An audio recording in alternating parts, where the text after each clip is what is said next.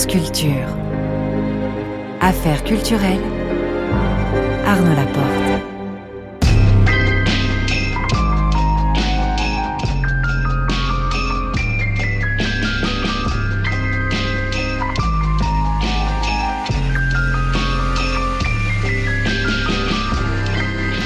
Ce soir, je reçois Dennis Kelly. Vers dix-neuf heures quarante-cinq, le son du jour, Miquelon, d'Anna Calvi. Vers dix-neuf heures cinquante, le grand tour de Marie Sorbier, qui est toujours à Brest, dans le département du Finistère, pour nous faire vivre le festival Longueur d'onde, dédié à la création radiophonique, festival qui fête sa vingtième édition. Le tout est réalisé par Sam Bacaste et Alexandre Fougeron, avec Ruben Karmazine et Jean-Guylain Meige à la prise de son.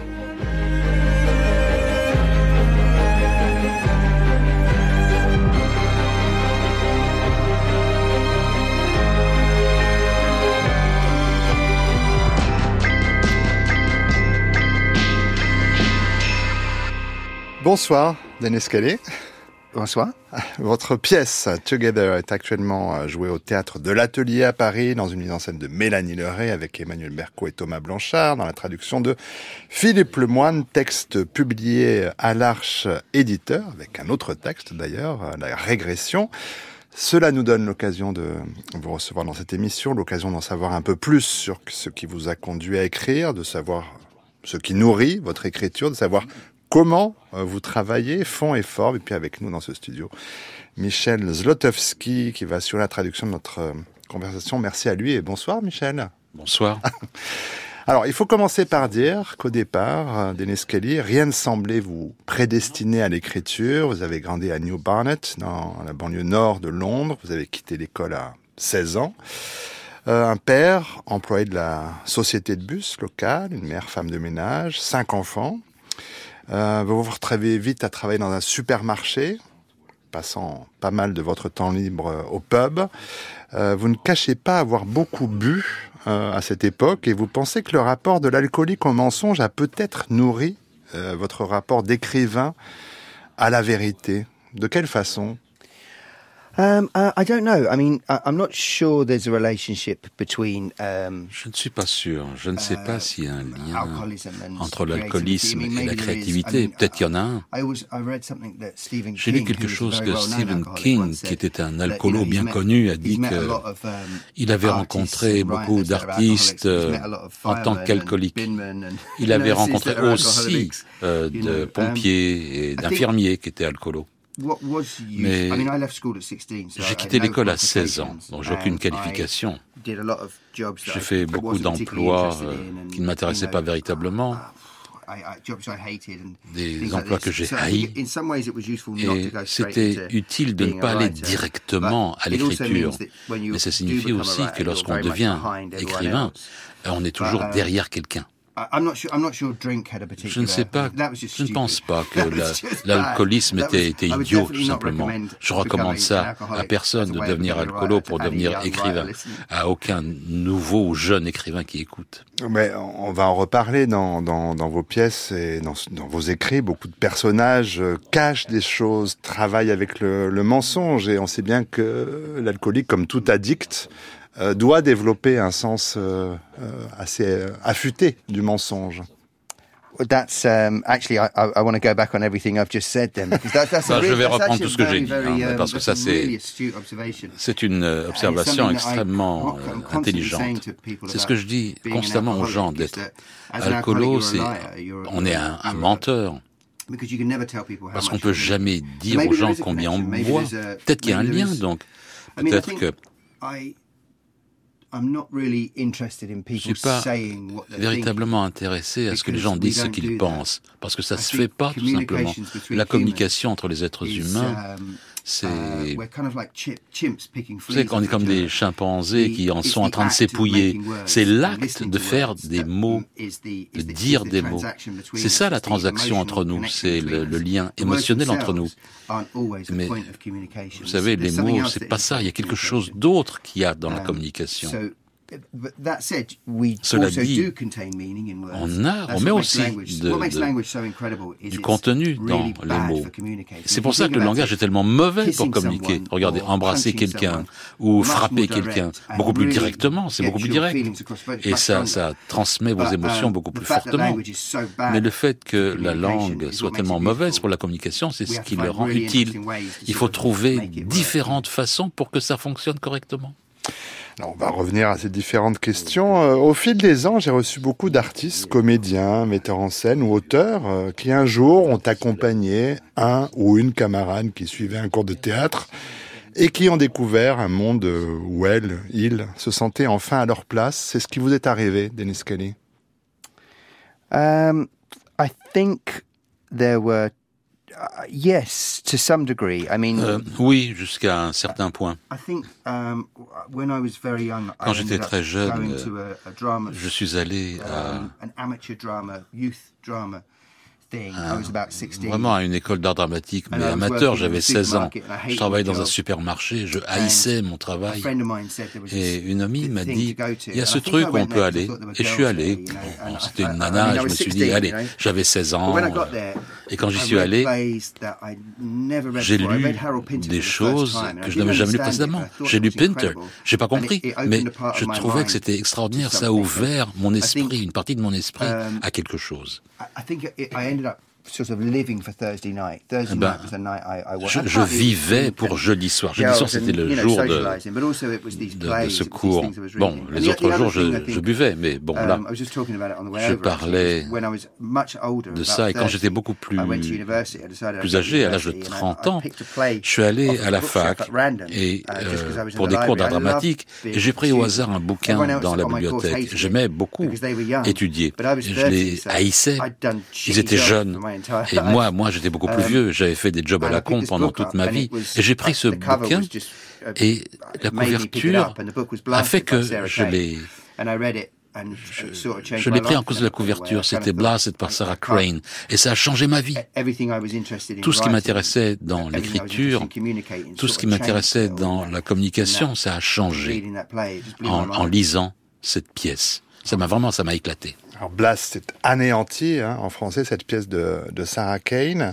Euh, vous dites que ça a eu un effet très fort sur vous, Dennis Kelly. Alors, vous aviez en effet subi des études d'art dramatique au Goldsmiths College, University of London. Euh, mais au départ, vous étiez, euh, vous étiez acteur. Euh, euh, lire ce texte de Sarah Kane, euh, ça a provoqué quoi? Ça a provoqué quelque chose pour le comédien que vous vouliez être ou sur le, l'auteur que vous étiez en train de devenir? Je n'étais pas vraiment acteur. J'ai, j'ai des dossiers, j'ai des dossiers. I have my files. Non, j'ai joué. Bah, si c'est dans les dossiers, c'est que c'est vrai. C'est comme ça. Bon. Donc, euh, j'ai pris ça en tant qu'écrivain. Et j'ai pas étudié l'écriture à l'université. J'ai étudié l'art dramatique en général. Ça, ça, ça m'intéressait pas l'étude de, de l'écriture. Ce qui m'intéressait, c'est étudier, étudier le théâtre, le monde de l'étude. Et à Goldsmith, ils n'aiment pas les artistes. Ils aiment, ils aiment des artisans de l'écriture. Mais ce que ça a fait pour moi, c'est que... Pour... Au début, c'était tellement um, un choc que ça m'a, ça m'a frappé dans mon jeune esprit. Ça m'a frappé vraiment à un endroit très précis où qui était, qui faisait peur. Mais ça a ouvert une porte à ce que le théâtre pouvait faire. Mes idées précédentes, c'était ce que ça pouvait être. On aurait pu avoir, par exemple, des idées très restreintes du théâtre. Mais c'est pas vrai. Le théâtre, ça peut être ce que vous voulez que ça soit.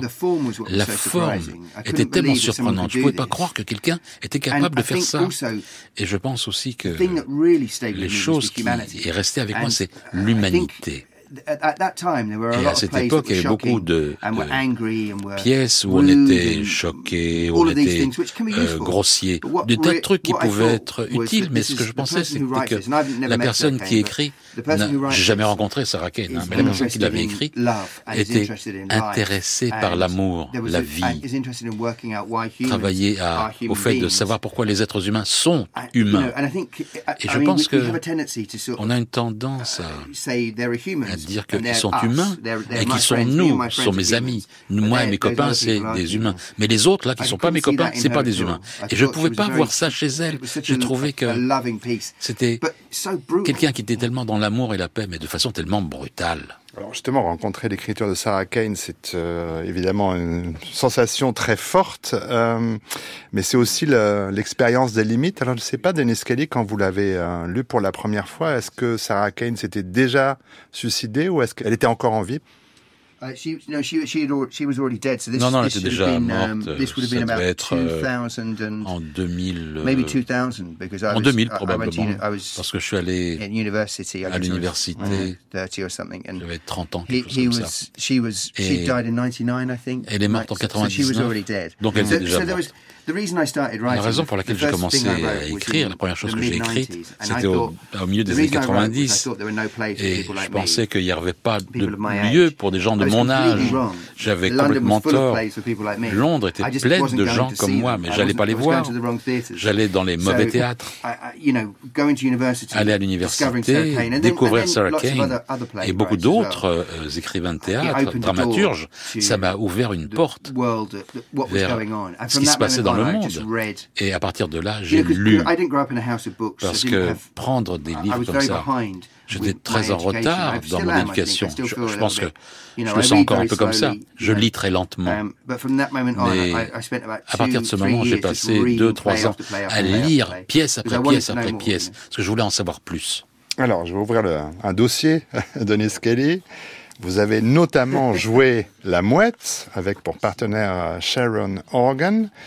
Qui vous a convaincu de, de faire jouer votre première pièce ? Alors, j'ose à peine dire le titre, hein, Brendan's Visit. Il ne faut pas en parler. Mais la, la véritable première pièce, c'est euh, Débris. Et vous pensiez, ai-je lu, que vous, vous vouliez jouer un des rôles. Qu'est-ce qui vous a fait renoncer à jouer vous-même ? Um, I think they just... I don't think anyone was going to let me. Je pense que personne ne m'aurait laissé faire. So I think, Donc, I think I wrote the play to j'ai, put myself in j'ai écrit la pièce pour me and mettre en scène, et j'ai rencontré Sharon dans un pub. On buvait. Moi, j'étais vraiment... Euh, j'avais beaucoup bu. J'étais très impressionné. Euh, j'avais beaucoup bu. Et elle m'a appelé le lendemain, et elle m'a dit, ben, on va monter la... La pièce, Sharon, on, on, on travaillait vraiment comme ça. C'était, c'était une très bonne amie de ma femme. C'était le témoin, mon témoin. Et elle était motivée de façon très intéressante. Si c'était juste moi, j'aurais pas eu le courage de, d'y aller, d'aller de l'avant. J'ai appris ce courage plus tard, mais je ne l'avais pas à l'époque. Et je pense que j'étais dans un endroit où je, à un moment de ma vie où je buvais beaucoup. But um, I think, you know, the, the other thing is, I think once I'd written the play, une fois que j'ai écrit la pièce, j'ai découvert que writing. Je préférais écrire.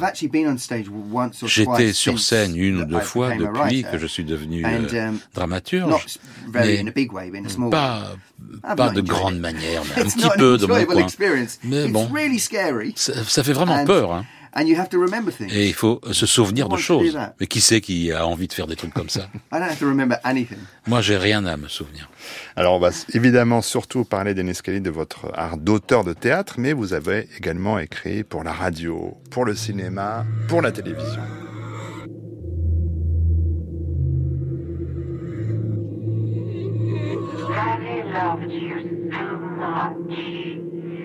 He is the most important thing the world has ever known.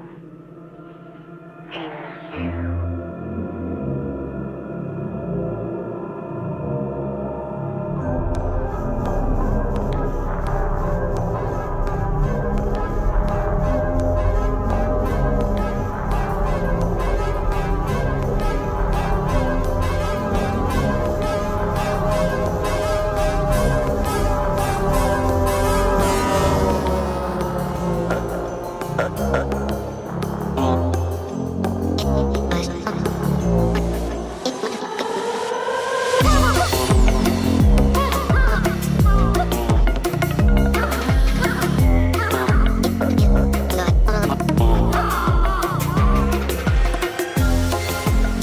train d'entendre le thème principal de la série Utopia, je dis en bon français Utopia, euh, musique composée par Cristobal Tapia de Berg, une série que vous avez écrite, Dennis Kelly, dont deux saisons ont été diffusées sur Channel quatre en Angleterre, sur Arte en France. Qu'est-ce qui vous a donné, il y a une autre version américaine un peu plus tard, mais qu'est-ce qui vous a donné, vous, envie d'écrire une série? J'avais écrit des séries avant, mais bon, quand ça s'est arrivé, il y avait, c'était un moment un peu bizarre parce que je voulais d'abord être dramaturge, n'écrire que des, des, des, des pièces. Est-ce que je devrais écrire pour la télé? Me posais-je la question. Et je me suis dit pourquoi pas. J'étais inspiré par Carol Churchill. Elle change sans cesse. Elle, elle écrit une pièce. Et puis je me suis dit, ce serait intéressant de faire ça dans un autre médium. Et donc je me suis posé la question. J'ai écrit euh, des, des comédies musicales, j'ai écrit pour des films. Mais je pense qu'on peut le faire et rester soi-même. On est... Com- obligé de devenir quelqu'un de complètement différent. Mais pour Utopia, quelqu'un m'a apporté une idée, l'idée d'une conspiration cachée dans une B D. Et honnêtement, j'ai pas du tout aimé l'idée. J'ai bien aimé un truc, c'était la conspiration dans la B D. Mais la conspiration elle-même ne m'intéressait pas tellement. Il fallait contrôler les esprits. Moi, ça ne m'intéressait pas, ce genre de choses. Et je suis retourné, j'en ai dit, ouais, ouais, d'accord, on va le faire. Et c'est finalement devenu Utopia. À l'époque, j'étais très intéressé par euh, la surpopulation. On approchait les sept milliards sur Terre. Et ça me semblait être... Euh, c'est ce que l'on cachait dans, la, dans le débat sur la durabilité. Et je voudrais, je voulais mettre ça dans un drame. J'étais intéressé aussi par les conspirations. Et je disais sur scène, euh, qui est-ce qui euh, croyait à l'atterrissage, à l'alunissage? Parce que j'étais surpris, il y a des gens qui ne croyaient pas à l'alunissage. En tant qu'écrivain, j'ai eu des expériences avec la vérité, avec euh, des pièces documentaires sur des choses fausses. Et donc ça, ça, ça a attiré mon attention. Créer une véritable conspiration. Alors, cette série Utopia, très addictive, parce que très mystérieuse, et hélas, elle a été interrompue avant son terme, bon, ça c'est les histoires de télé, très violente aussi, euh, la violence des mots, et on va y revenir, c'est quand même une constante de vos pièces, la violence, la violence... graphique, là, ici, c'est une série qui parle de bande dessinée, euh, il y a beaucoup de meurtres euh, violents. Est-ce que ça a été aussi un, un des plaisirs de votre écriture pour Utopia?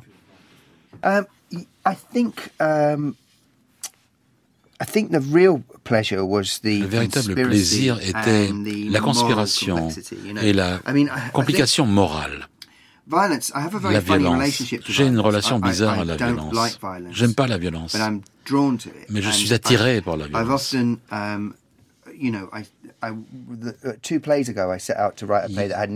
Deux pièces précédemment, je me suis dit, il n'y avait pas du tout de, de violence. Et puis c'était Boys and Girls, et là il y avait de la violence. Probablement la chose la plus, la pièce la plus choquante que j'ai écrite. Et j'ai un problème avec la plupart de la violence que je vois dans les cinémas et à la télé, parce que c'est de la violence facile. Ça ne me dérange pas que les gens montrent de la violence, mais je ne pense pas que la violence n'a pas de conséquences. Toute personne qui a été euh, tuée ou battue, bah, il faut le ressentir en tant que mort, parce que la mort arrive dans le vrai monde. Et cette personne qui est morte, bah, c'était une vraie personne. Même si c'était un criminel, le, le méchant, bah, c'est une personne qui a des enfants ou des neveux. Alors quoi? C'est, c'est comme s'il y a une sorte de club, là, et les gens se posent la question. Bah, où est Danny? Il a disparu, Danny. Donc ça a toujours une conséquence. Mais je n'ai pas peur de, de, de, de mettre de la violence. Bon, c'est pas entièrement vrai, mais quand je pense à la violence, parce que vous la mettez dans, un, dans une pièce, vous avez beaucoup de retours et des gens, des gens ont beaucoup d'opinions à ce sujet, de critiques. Parfois, on peut se dire... peut-être que là, ça ne va pas le faire. Personne ne va le voir. Si je ne fais pas ça, vous ne le saurez pas. Il n'y a que moi qui saurais que je n'ai pas mis de violence. Mais quand je le fais, j'ai peur. Je pense que On ne peut pas écrire comme ça simplement. Il faut que vous mettiez ce que vous pensez être bon pour le personnage. Mais il faut toujours essayer de faire ce qu'il faut pour avoir le bon matériau. Alors, vous avez de fait écrit plusieurs séries. La dernière en date, je crois, c'est une mini-série, The Third Day, euh, en deux mille vingt sur H B O. Au moins, avec ça, vous savez que vous avez l'histoire en entier. Euh, on y retrouvait Jude Law, qui jouait aussi le rôle principal de Black Sea, un film de Kevin MacDonald, dont vous avez écrit le scénario. Euh, vous avez donc, euh, vous l'avez évoqué, écrit le livret de la comédie musicale Matilda, adapté du roman de Roald Dahl. Un Tony Award pour vous, euh, d'autres récompenses, et puis c'est devenu un film dont vous avez écrit le scénario. Est-ce que ces activités-là, j'imagine, ont pris beaucoup de, beaucoup de place euh, dans votre temps, et moins pour écrire du théâtre, et d'ailleurs, il s'est passé un certain temps avant que Girls and Boys na- n'arrive. Mais qu'est-ce que ça a produit, pensez-vous, sur votre écriture, disons euh, plus personnel, hein, quand vous adaptez euh, Pinocchio ou, ou Matilda, c'est une chose, mais quand vous revenez à votre écriture personnelle, qu'est-ce que ces expériences apportent dans votre écriture, selon vous, Dennis Kelly? That's a really interesting question. Une question intéressante. Uh, um, I, just one thing, I, I didn't re- write the libretto on. J'ai pas écrit uh, le. J'ai, so j'ai écrit le livre pour Matilda en quelque sorte, le scénario. Mais les paroles, c'est, c'est quelqu'un d'autre. Hein. I, I need to make that clear because the lyrics are so good. Il faut, il faut le dire pour moi. Parce que les paroles sont. Il y a des erreurs dans mes dossiers. Yeah. Mistakes in my. But um, um, it's interesting. C'est intéressant. I found that, um, quand je suis revenu à l'écriture des, des pièces de théâtre, l'exemple le plus frappant, c'était Together, quand j'ai écrit Together. Le ressentiment, c'était comme si j'avais de la, de la place. Je pouvais respirer. J'adore écrire pour la télé, écrire pour des films. Mais le théâtre, c'est comme si on peut, on peut courir, on peut marcher, on peut faire des choses. Quand on fait quelque chose pour la télé ou pour le cinéma, si l'on donne un scénario où il y a plus de quatre pages, alors là, ils sont en train, en pleine panique. Ils deviennent dingues. Parce que regardez, les, les, les films n'ont pas de dialogue. Beaucoup de, de films, il n'y a pas de dialogue écrit. Ryan Gosling a fait une carrière en ne disant rien. Jusqu'à Barbie, où soudain on s'aperçoit qu'il peut parler, qu'il sait dire des choses. Mais tout ce qui n'est pas dialogue doit être écrit, donc il y a beaucoup de boulot. Mais lorsque je suis revenu à écrire pour le théâtre, on, on peut respirer, c'est merveilleux. Mais ce que je ressens en sujet du théâtre, c'est que ça doit être... Euh, ça doit avoir un sens. Ça doit vraiment avoir un sens. Il faut, il faut aller. Il faut y aller. Non, moi, je suis le dramaturge. C'est pas le réalisateur, c'est pas ci, c'est pas ça. Oui, il faut écouter ce qu'ils vous disent. Il faut qu'ils viennent entendre ce que j'ai à dire. Moi, j'ai toujours senti que je ne dois écrire que lorsque ça m'est important, quand j'ai vraiment quelque chose à dire. Quand j'étais plus jeune, j'avais probablement plus de choses à dire, parce que j'étais plus jeune.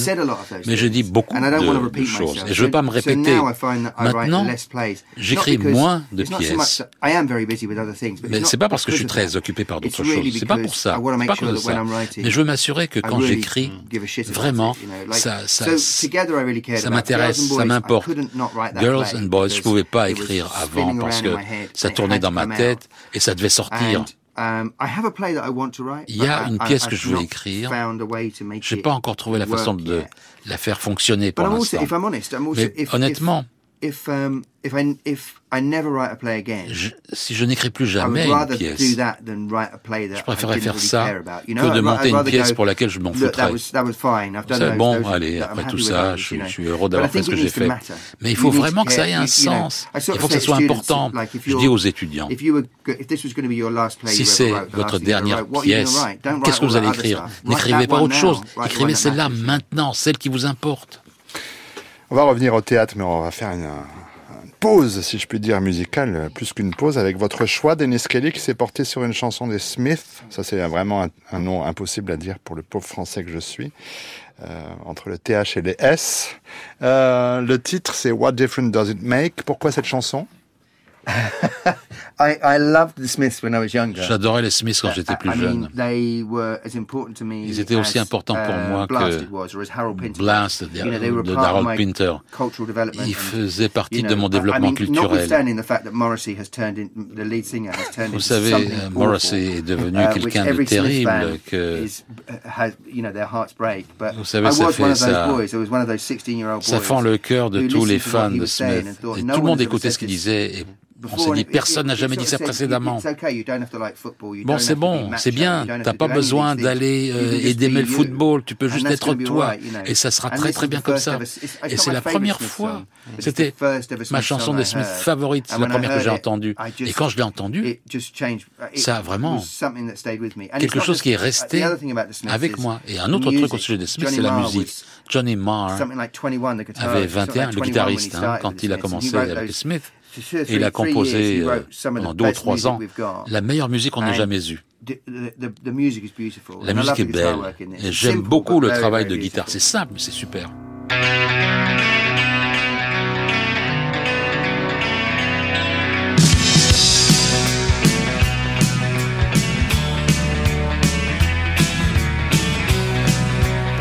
All men have secrets and there is mine, so let it be known. We have been through hell and high tide. I think I can rely on you.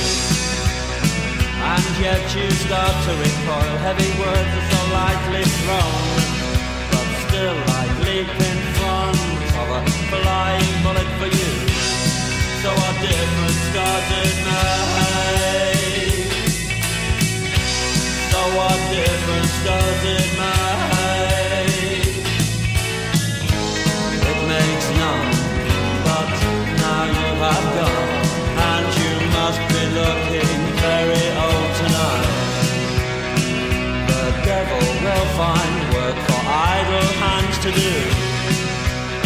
I stole and I lied, and why? Because you asked me to.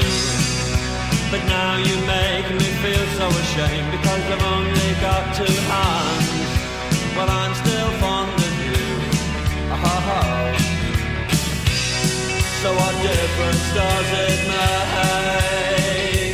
Oh, what difference does it make?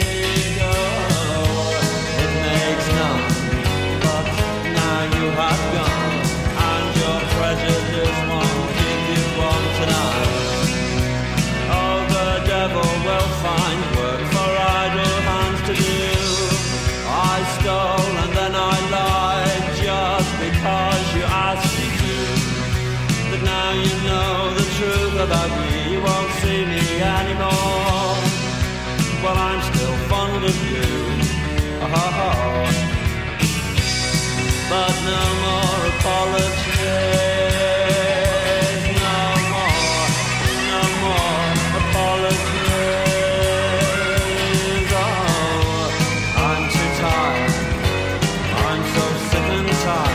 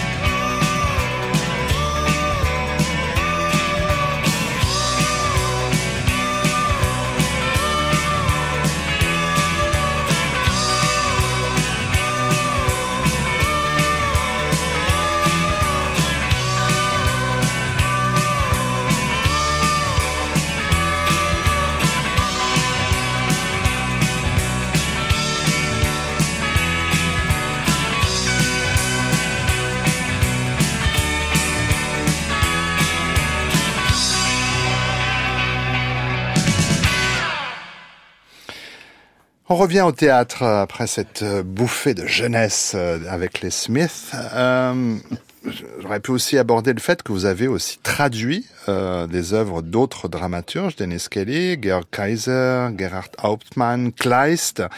Euh, qu'est-ce que ça fait de plonger dans la langue d'un autre, et pas n'importe quel autre? Tout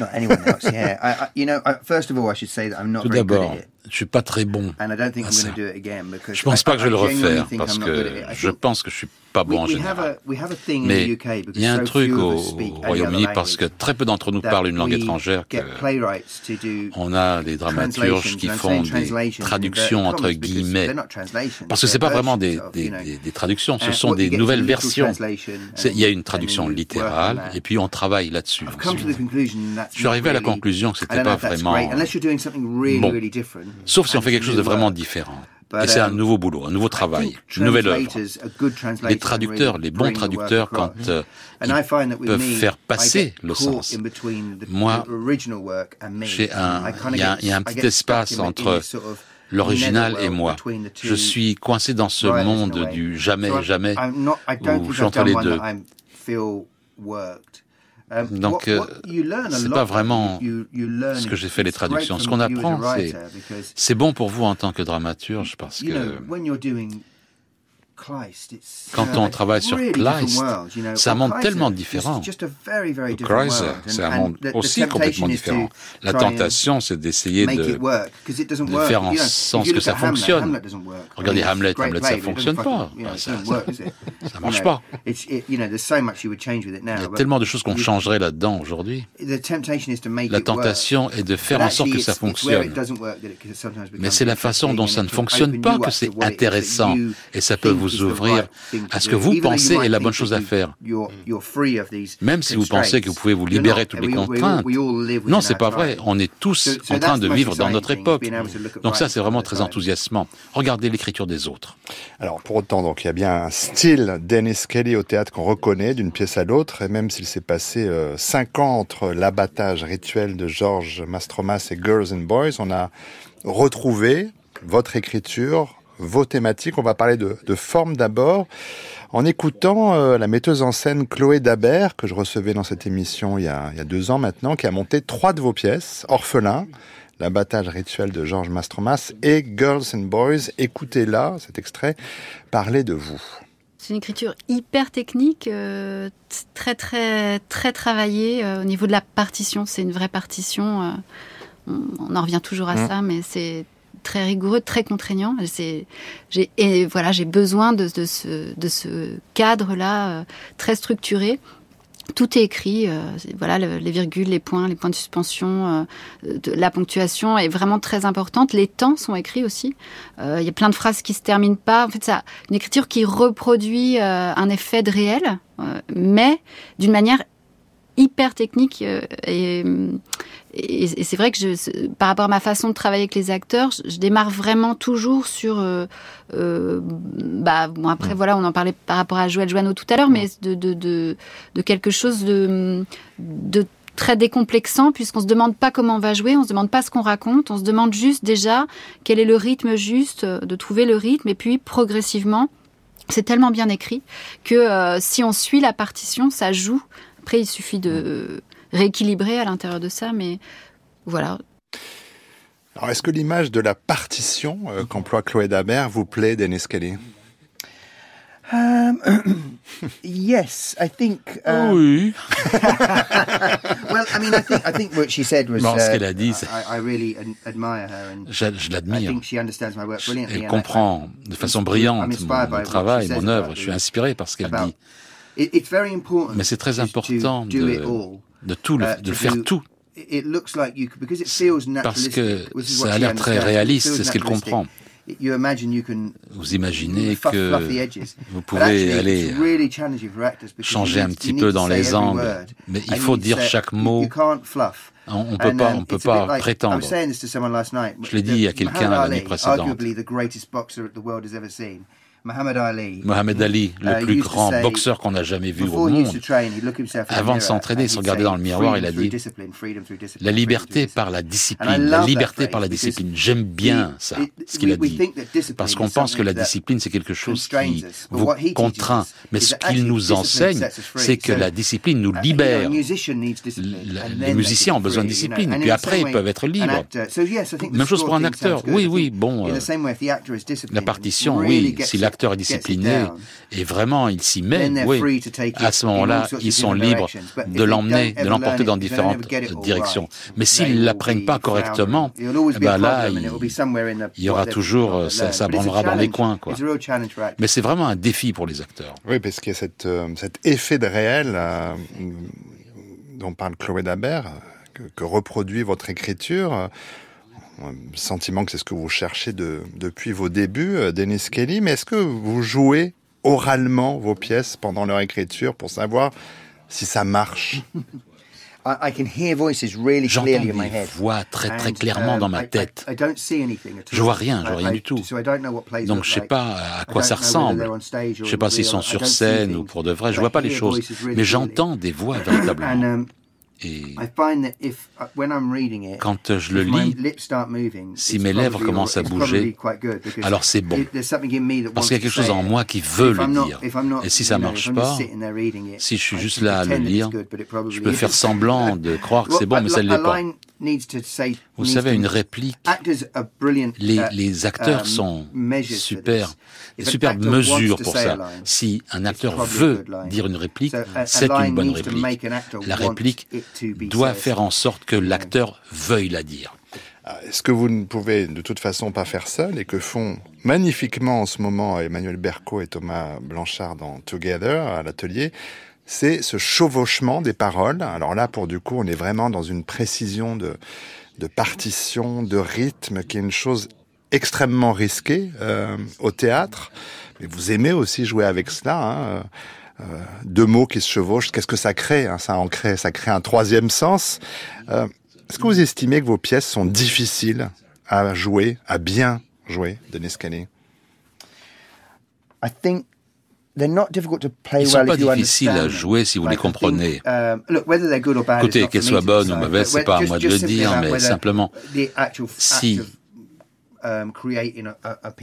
si on crée quelque chose qui a du sens, bon, si on comprend la pièce, normalement, il y a quelque chose qui est simple au cœur de la pièce, à comprendre sur ces gens-là. J'ai souvent vu des pièces que j'avais écrites, et mais mes précédentes pièces, on va voir une pièce, et on peut être très très en colère, les personnages sont très méchants, et dire euh, au public à quel point ils sont mauvais, mais c'est pas de là que je pars en tant qu'écrivain. Moi, je viens d'un endroit différent. Je, je l'ai dit précédemment, je ne crois pas que je décrive des gens méchants ou mauvais. Je décris des gens qui tentent de ne pas être mauvais, mais qui échouent, parce que c'est ce que sont les humains. En général, hein, on essaye de ne pas être des trous du cul, mais malheureusement, on a cet ego dans nos têtes qui nous font faire ces choses horribles pour essayer de nous convaincre. Pensez-y. Un pédophile, bah, c'est une chose horrible à faire. Mais si vous voyez un pédophile, les interviews de pédophiles, ils se convainquent que l'enfant le désirait. Mais c'est un truc complètement dingue dans l'esprit de penser ça. Mais même cette personne doit penser qu'elle est bien, qu'elle est bonne. Parce que sinon, objectivement, c'est pas un acte correct, c'est mauvais. Ils doivent penser que c'est bon. Et c'est ça l'impulsion. L'impulsion, c'est ce qui les inspire. Mais l'impulsion à surmonter tout cela va, va, va tordre la réalité pour nous faire sentir que nous sommes bons. Et ça, c'est la chose dangereuse. Pour parler plus précisément de Together, alors j'ai découvert qu'il y avait eu aussi un film réalisé par Stephen Daldry. Euh, alors, il n'a pas connu de sortie en salle en France. Il est arrivé directement en V O D, comme on dit maintenant. Pour savoir un peu de quoi ça parle, j'ai demandé à Sam Bacaste de faire un, un mix des bandes annonces de ce film en français et en anglais. Ils viennent d'annoncer le confinement. Ça va, on tient le coup. Je déteste ton visage. Mon visage ? Je déteste ton visage. Tu détestes mon visage ? Oui, je sais pas, je te déteste. Dès le départ, nous deux, c'était une énorme erreur. N'importe quoi. Est-ce que, est-ce que c'est un effet du confinement ou est-ce que ça arrive à d'autres personnes ? Il y a un champignon bien précis. Il n'est pas mortel, mais... Oh, j'adorerais rapporter un de ces champignons et voir crever cette espèce de pourriture. Bon, non, pas en vrai. The only thing keeping us together is our child. Arthur. Now, fair's fair. You gave me a great son. I didn't give him to you. Now I think you've got the same level of charm as diarrhea in a pint glass. I'm worried about Mum. Little Artie, he's only got one grandparent. The hospital was weird. It's just, just trying to make sure that people don't die alone. Both my parents are dead, so, you know, thank God. That's really grim. I know, I was thinking that as I was saying it, it's a bit grim. Ça, ce qu'on fait là, ça veut rien dire pour moi. Ce que j'éprouve pour toi, tu vois, c'est trop bizarre. C'est une façon de me dire que tu m'aimes. Non, c'est une façon de te dire que quelque part je t'aime. Hier, j'ai pleuré dans mon bain. Dans mon bain. Together, ça c'est le film. Version française, c'est Marié et confiné, mais Together, c'est en ce moment au Théâtre de l'Atelier, dans cette mise en scène de Mélanie Leray. Donc le contexte est clair, celui du confinement lié à la pandémie de la covid dix-neuf. Ce couple en crise qui se retrouve confiné, forcément ensemble. Il y a un enfant, mais qui est hors champ. Euh, faut dire aussi que comme dans, dans Utopia, euh, écrite au début des années deux mille dix, euh, euh, Dennis Kelly, vous vous intéressiez déjà beaucoup au virus qui pouvait décimer la population mondiale. Dennis Kelly, visionnaire, euh, notre nouveau euh, leader. Euh, à huis clos forcé, c'est une matière théâtrale assez, euh, assez idéale, qui permet, encore une fois, de traiter un sujet euh, central de votre œuvre, la violence de nos sociétés, la façon dont la violence infuse dans la, dans la sphère intime. Alors, dans ce spectacle-là, quand même, la, dans cette pièce-là, la particularité, c'est que c'est un huis clos, mais paradoxalement, les deux protagonistes semblent s'adresser à une tierce personne. Alors, au théâtre, évidemment, c'est le public. Euh, comment est-ce que vous avez eu l'idée que ce, ce tête-à-tête devienne en fait un trio ? Well, initially it was a play. Au so départ, c'était une pièce de théâtre. Je ne l'ai jamais écrit pour que ça soit à la télé. Je l'ai écrit en tant que pièce de théâtre. Et je voulais faire deux ou trois scènes qui sembleraient être vraiment dans une pièce fermée. Parce que personne ne pouvait quitter sa maison. Hein. Et les gens deviennent de plus en plus en colère. C'est de façon littérale ce que le gouvernement britannique nous a fait. Et la colère a monté. Et je me suis rendu compte que... Pas faire un truc qu'on fait à la caméra d'ordinaire. J'ai parlé à Sonia Freeman qui produit des, des pièces de théâtre. Avec Steven, on a essayé de le monter. Et au moment où on a essayé de le monter, eh ben, il y a eu un deuxième confinement. Et on s'est rendu compte qu'on n'arrivait pas à le faire. Donc on est allé à la B B C. Ils ont dit, si on faisait ça, ils ont dit oui, d'accord, j'étais très surpris. Il y a eu quelque chose où on parle directement à la caméra. Euh, House of Cards, Fleabag, ou même euh, le bureau de The Office, où les gens regardent face caméra. Mais ça, c'est différent. C'est comme une, euh, une conversation... Euh, directe, face caméra. Donc on ne savait pas si ça allait euh, fonctionner. Et, et en fait, euh, les gens ont arrêté de ne pas y croire et ont commencé à nous dire « Mais qu'est-ce que vous êtes en train de faire là ?» Mais ça a toujours été destiné à être une pièce de théâtre. Bon, ben, heureusement, j'aime beaucoup le fait que ce soit une pièce de théâtre ici en France. Alors, je ne vais pas... divulgaché, mais vous parliez de la, de la violence, euh, Dennis Kelly, toujours présente dans, dans nos sociétés. Mais après la violence, euh, pour conclure notre entretien, on peut dire qu'il peut y avoir aussi une grande douceur, de la tendresse. Est-ce que vous devenez optimiste sur l'état de, de, de, de notre monde ? Well, I was.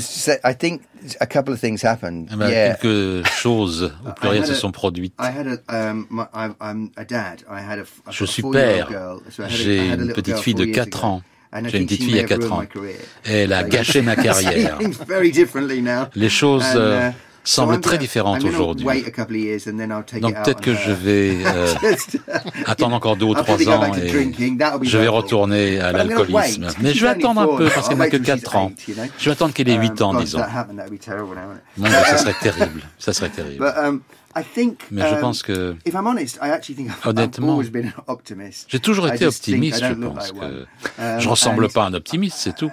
Je rappelle que votre pièce Together est actuellement jouée au Théâtre de l'Atelier à Paris, dans une mise en scène de Mélanie Leray, avec les toujours exceptionnels Emmanuel Berco et Thomas Blanchard, traduction Philippe Lemoine, texte euh, édité euh, à l'Arche éditeur. Dans le même volume d'ailleurs se trouve une autre pièce, La Régression. Merci Michel Zlotowski d'avoir assuré la traduction de cet entretien et merci Dennis Kelly d'avoir été notre invité. Thank you, thank you very much. Merci. France Culture. Affaires culturelles. Arnaud Laporte. Alors que le créateur de la série Peaky Blinders, Stephen Knight, travaille en ce moment même à l'écriture d'un long métrage tiré de la série, les bandes originales des saisons cinq et six viennent d'être éditées par le label Domino Records. Elles sont l'œuvre d'Anna Calvi, rockeuse britannique dont l'univers lyrique et le style romantique épouse à la perfection la direction artistique de la série. Guitariste, violoniste, pianiste, chanteuse, Anna sait à peu près tout faire et surtout le fait bien. Un talent qui avait tapé dans l'œil de la presse et du public anglais dès son premier album, paru en deux mille onze. Et en travaillant sur la bande originale de la série, Anna Calvi a dû laisser les personnages s'exprimer musicalement à tel point qu'elle est devenue obsédée par Tommy Shelby, le charismatique chef de gang incarné par Cillian Murphy, une obsession qui se dessine sur le morceau d'ouverture de la saison six, Miquelon, l'une des trente-sept pistes de cette double bande originale de haute volée.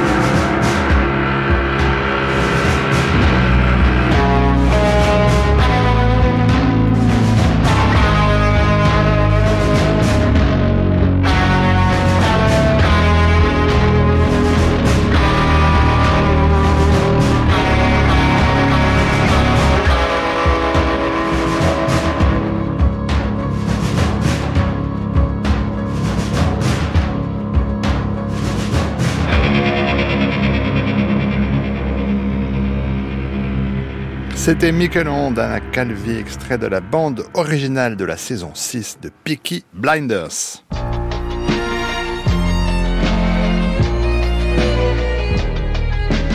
France Culture, le grand tour, le grand tour, grand tour. Marie Sorbier. Chère Marie, où êtes-vous ce soir ? Bonsoir Arnaud, ce soir je suis à Brest pour la vingtième édition du Festival de la radio et de l'écoute Longueur d'onde. Pendant cinq jours, c'est notre oreille qui sera sollicitée par des écoutes communes, de podcasts ou d'émissions bien sûr, mais aussi par des temps d'échange autour de la mécanique de la radio et des rencontres avec des voix, des auteurs, des autrices et tous ceux qui travaillent autour du son.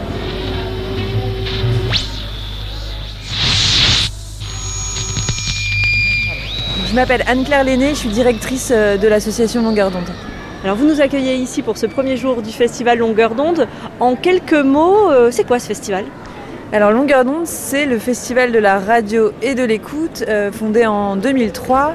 Et euh, l'idée euh, des fondateurs de l'association et du projet, c'était vraiment de, de raconter la radio euh, par les coulisses, de donner à entendre ce qu'est euh, la radio dans sa fabrique, de donner la voix aussi à des journalistes, à des documentaristes, à des créateurs sonores, à des ingénieurs du son, que sais-je, et disons de permettre aux, aux festivaliers, au public de, de mieux saisir en fait la richesse de ce média, comment il se fabrique, son histoire aussi, comment dans le temps en fait se construit aussi une histoire de la radiophonie française, avec par extension aujourd'hui l'émergence du podcast et des contenus audio qui sont partagés par un autre système technique que la radiodiffusion. Et donc les fondateurs ont mis comme ça en place un festival construit autour de rencontres, de tables rondes, mais aussi d'émissions publiques, de séances d'écoute. Ça c'était assez novateur à l'époque de se retrouver collectivement dans une salle pour écouter un, un documentaire, une création, un reportage et, et faire cette expérience sur le temps long de l'écoute sans images. Voilà, on parle de cinéma pour l'oreille. Alors vous l'avez dit, deux mille trois deux mille vingt-trois, ça fait vingt ans. Euh, est-ce que vous avez, vous, euh, remarqué le changement du public vis-à-vis de ce média de la radio? Vous avez dit, il y a eu beaucoup d'évolutions. Le podcast est peut-être la plus, euh, la plus grande ou en tout cas la plus visible. Est-ce que le public est de plus en plus friand de ce festival? Oui, oui, vraiment, je pense qu'il y a de plus en plus de gens qui s'approprient le sonore, euh, qui, le, qui le questionnent, que ça intrigue, qui ont envie d'aller vers ce média, vers ce mode d'expression.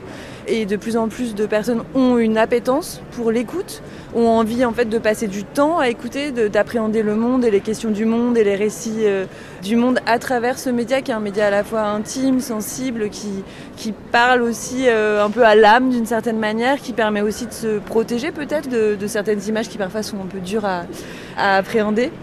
Merci beaucoup. À quoi ils vont assister là, les cinquième A que vous êtes en train d'appeler?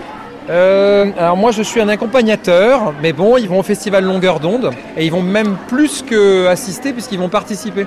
Génial, en faisant quoi? On sait déjà? Ils vont interroger Brice Sandloher. Voilà, c'est quelqu'un qui, qui, donc, qui, euh, qui est preneur de son. Bonjour. Vous savez ce que vous allez faire là, ce euh, matin? Oui, on va, inter... Oula. Euh, on va, on va interviewer euh, Brice. Super. Et vous avez préparé des questions? euh, Oui, on a préparé dix questions. Non, un peu plus. Non, un peu plus quand même, mais ça va être bien. Et qui c'est Brice? Brice, c'est un journaliste qui crée des sons, des podcasts. Super, merci.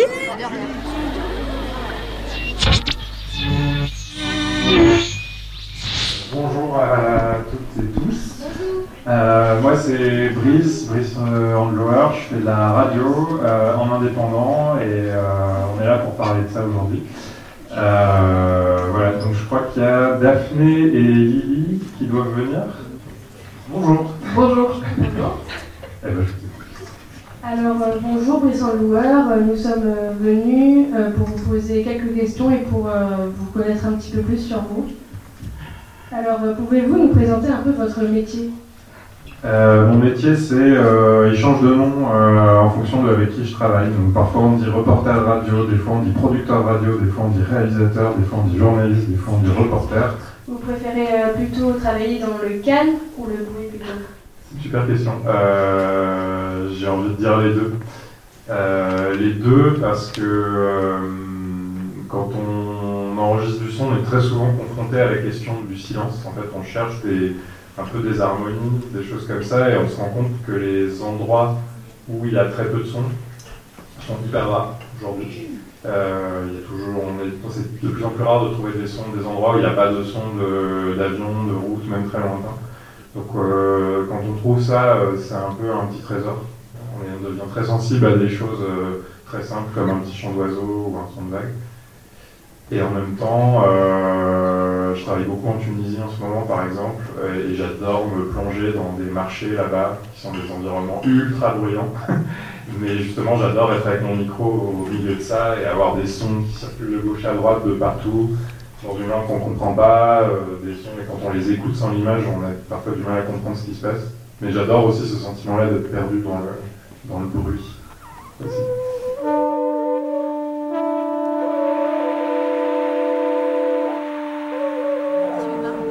Alors, nous allons écouter les créations réalisées par les étudiants. Donc il y a une discussion qui va être euh, publique là. Les gens sont en train de s'installer dans l'auditorium avec comme question principale: quelle place à la création radiophonique dans les formations artistiques et techniques.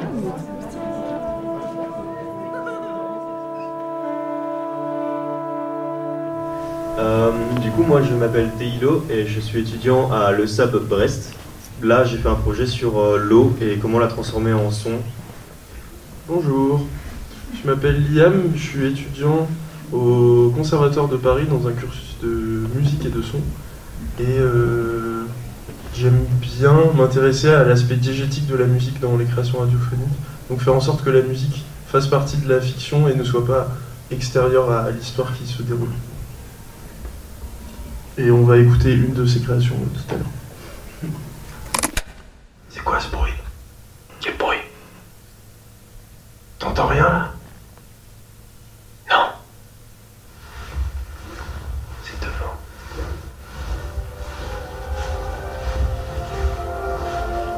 Tu veux pas qu'on parte? T'as peur? Je sais pas. Personne ne remarque de toute façon.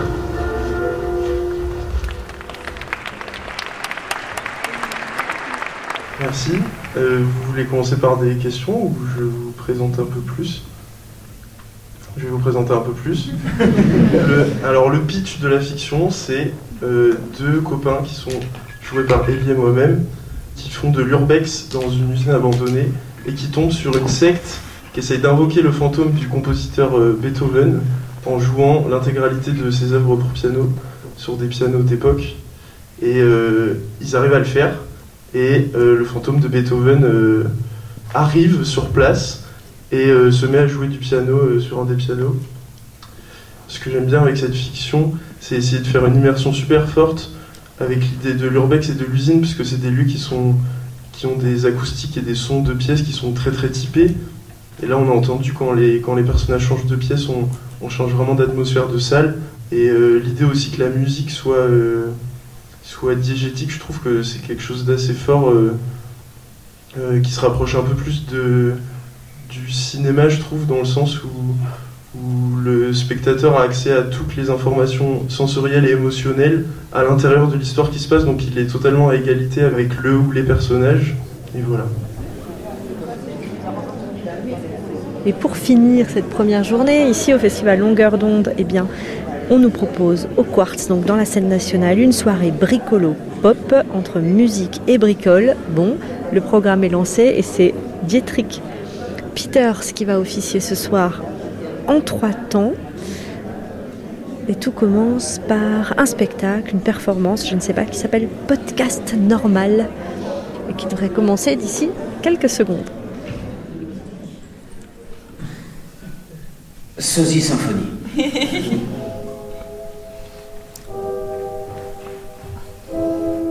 Une expérience sonore initiée par Dietrich Peters, enregistrée en public et en direct, ou presque, le huit février deux mille vingt-quatre. C'est incroyable la comédie qui se joue avec les sosies. Le défilé n'arrête pas.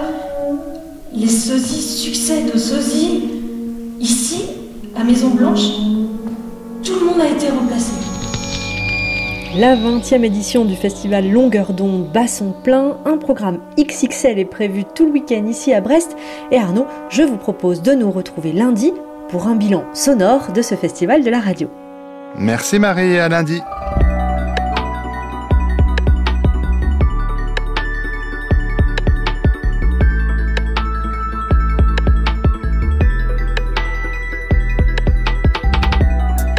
Cette émission, comme toutes celles de la chaîne, est à écouter ou podcastée sur le site de France Culture ou via l'application Radio France. Émission préparée avec Boris Pinault, Anouk Minaudier, Jules Barbier, Marceau Vassil, Isri Poche et Bérénice Oursourigaray.